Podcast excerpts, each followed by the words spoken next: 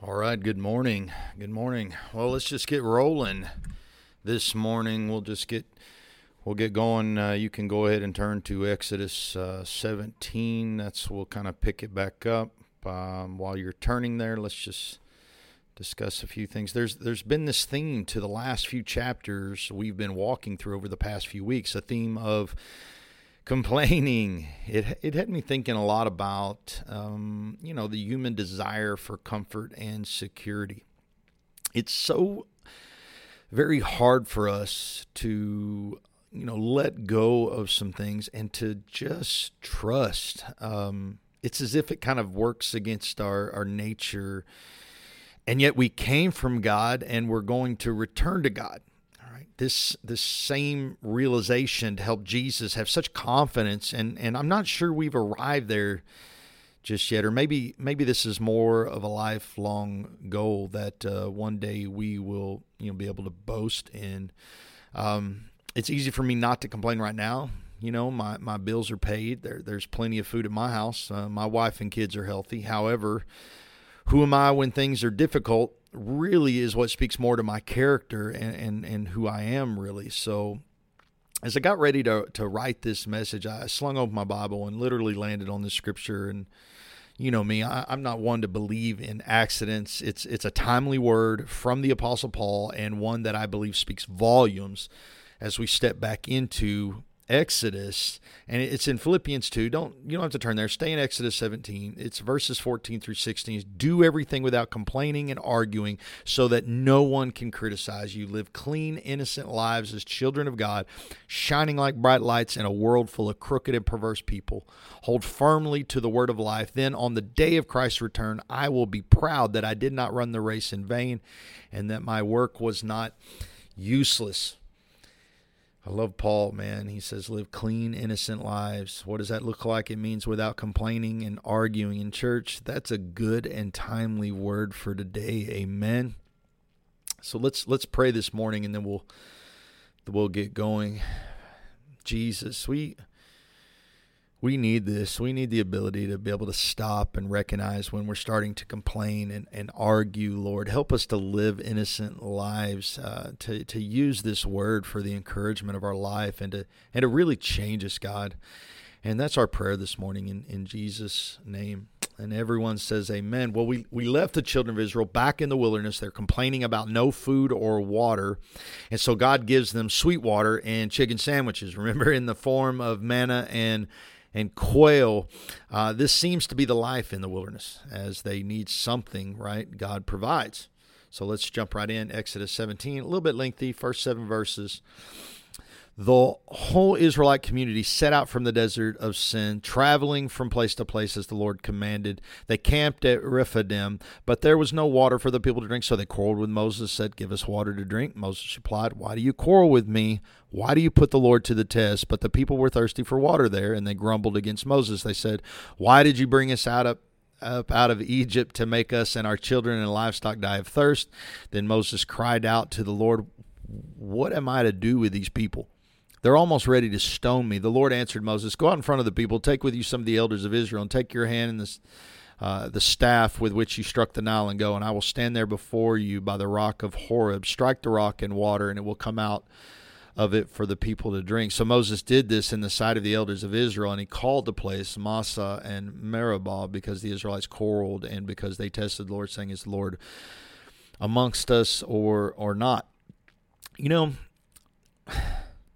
no matter how many times you do something, some people are just hard hearted. They just don't learn. Or maybe it's, I don't know, maybe they refuse to. Just one chapter earlier, they had the same exact experience, and God took bitter water and He made it sweet. He provided for them. When they were hungry, He made sure they had food. Now, once more, their, their practical needs are before them. And what they seem to have learned is that if you complain enough to God, He will perform. Let me say that again that if you complain enough to God, He will perform. It reminds me of toddlers. I mean, they scream and they cry to get what they want. And too often, I wonder if we're guilty of giving them whatever it takes to make them shut up, right? Children are dumb. They put two and two together. And in this, we teach them that if they complain enough, they'll get what they're wanting. This current situation with the Israelites reminds me of that, that there's this lack of reverence here for the Lord. It would seem as if they're trying to manipulate God for their benefit because they're not asking the Lord for the things they need. They're complaining to the Lord about the things they don't have and then accusing Him of saving them to kill Him. Church, that's dangerous ground. There is also this thing that's happening where the Lord is really being humble what the people see is Moses strike the rock and water comes out. Moses tells the people that this is from God because this is what's really happening in the spiritual, right? But the people don't have this connection with God yet. So what they see in the physical is just Moses striking the rock. They're struggling making the connection that that they really are murmuring against the Lord because they lack any spiritual awareness, right? God might have been the father of Abraham, Isaac, and Jacob, but their relationship with him has long since gone cold in comparison with their forefathers. They don't see themselves complaining against God, they just see Moses. Herein lies the humility of the Lord, that he doesn't feel the need to appear to take credit because he could have could have sent angel or done something even more supernatural, but he doesn't. He, he just uses Moses. And this moment isn't to be confused with Numbers 20, where Moses is placed in a very similar situation. But, but in that moment, God asked him and Aaron to speak over the rock in front of the people. Instead, Moses, in his anger and frustration at the people, strikes the rock. And yes, water does come out, but the Lord becomes angry because they didn't do what the Lord had told them to do. They did it their way. This singular event cost Moses his ability to enter the promised land. All of this happened because of complaining. Just when you think it can't get any worse, when food and water are the greatest concerns, which which are pretty important, the enemy attacks, trying to further the gap between faith and belief. Isn't that how it always is? Exodus 17, 18 through 13, the Amalekites came and attacked the Israelites at Rephidim. Moses said to Joshua, Choose some of our men and go out and fight the Amalekites. Tomorrow I'll stand on top of the hill with the staff of God in my hands so Joshua fought the Amalekites as Moses had ordered, and Moses, Aaron, and Hur went to the top of the hill. As long as Moses held up his hands, the Israelites were winning, but whenever he lowered his hands, the Amalekites, the Amalekites were winning.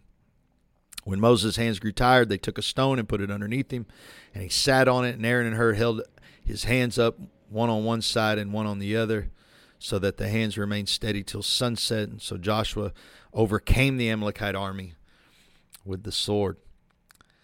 You know, the Israelites make for easy prey. Their only weapons are not swords and knives, but of plows and shovels of that of farming. They're struggling with food and water. They're struggling with unity. They really aren't ready to fight an army. And if you think about it, they've never really had to. You know, Egypt did that. However, sometimes it is in moments like these where you're forced to come together. You know, a common enemy creates motivation to put aside differences for the sake of survival. Come on, remember when the towers came down in New York, regardless of race or political affiliation, we we rallied together with one thing on our mind. And this is the same. The Amalekites have no idea what they're about to get into. They weren't fighting a people, they were fighting a God. Moses raises his hands, and the supernatural power of God brings favor to the Israelites during battle. This was supposed to be an easy, you know, pillage and plunder, but these slaves are fighting better than they should be, right? Possibly supernaturally better as long as Moses keeps his hands up. By the way, how long can you keep your hands up?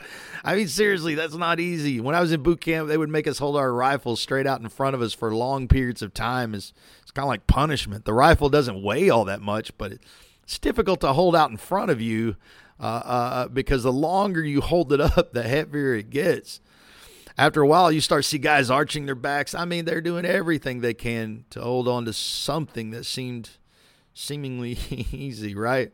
However, Moses has help. In this moment, there are some powerful analogies taking place as well as the beginning of some spiritual leadership training about to begin the picture of Moses raising his hands, interceding, and praising the Lord during the midst of the Bible brings confidence to a people looking for signs of hope. But Moses is still only a man. Having other spiritual leaders there to support the leadership is detrimental. If if if they aren't there, the, the battle's also lost.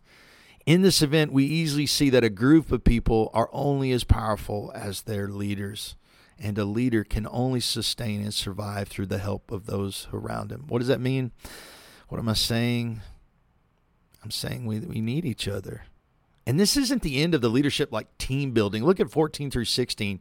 Then the Lord said to Moses, Write this on a scroll as something to be remembered and make sure that Joshua hears it because I will completely blot out the name of Amalek from under heaven. Moses built an altar and called it the Lord as my banner. He said, Because hands were lifted up against the throne of the Lord, the Lord will be at war against the Amalekites from generation to generation. Don't you love how the Lord wants to make sure Joshua hears it? The Lord is also he's already preparing and growing the next generation of Israel for leadership. And in turn is teaching that Moses needs to take notice of this young man and mentor him. He needs to allow Joshua to be near him so that Joshua can witness everything. And this is how good discipleship begins. It's not how much we teach people in the way of biblical knowledge at times, but how much they see us in our everyday lives that, that matter. After all, the best discipleship and mentorship doesn't happen from a teaching platform but in our everyday routine. And so Moses grabs Joshua, and with Joshua watching, he, he builds an altar from Abraham to, to Isaac to Jacob, and now Moses. The altar isn't forgotten. This is where praises are made. This is where prayers are made. This is where supplication is made. The continuation of the altar is established. And while we don't have the law of God just yet, it is already a sure thing that the altar is going to be a part of it. Let's let's close with this. Do you do you have an altar? If not, why not? Altars are found all over the Bible and not just in the temple. For Israel, they made an altar anywhere God did something miraculous in their lives. Man, I can tell you firsthand, I've got I've got many altars in my life. Some I have been fortunate to return to, and some not. Right from from Word of Life uh, Church in Terrell, where I witnessed the glory of the Lord, to Mid Cities Tabernacle and Pastor Henry Cutbirth, where I first filled, got filled with the Holy Ghost, and even Lakeview Camp, where I heard the Lord call me back into ministry to to Melody Street in Terrell, Texas, my very first home, where I quit my job because I I knew that if I didn't forfeit, uh, uh, uh if I, that if I didn't, I'd forfeit the ministry of blessing uh, uh, in my life. To First Assembly of God, where I first fell in love with God's church and people here in the Highland Lakes, to Jared and Charity's house, where the idea of building a church family, a cloud of witnesses was was birth. And these are only the big altars in my life. There's all sorts of smaller ones. And even even Christ had altars from the wilderness trials to the confrontation with the Pharisees to the times alone in prayer, even to the Garden of Gethsemane and ultimately Calvary.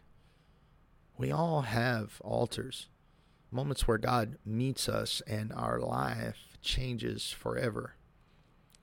This morning, my prayer is always the same that this place becomes an altar for you, for life change, a place where you can meet Jesus face to face. Let's pray. Lord, the busyness of our life um, keeps us distracted, Lord, but I would pray that we would not be distracted today. I would pray that we would see our altars for what they are places where you have met us and continue to meet us, God, where you have saved us. Lord, places that we may call Ebenezer, Lord, hereunto where the Lord has helped us. Lord, for you help us so much, God. Father, we thank you for all that you do. Protect our people this week, God. Um, Lord, only you can keep them safe and direct them and give them instruction, God. Father, we praise you for it in Jesus' name. And the whole house says, Amen. Awesome, guys. God, you know, God loves you. And uh, I just want to say, so do I. So do I.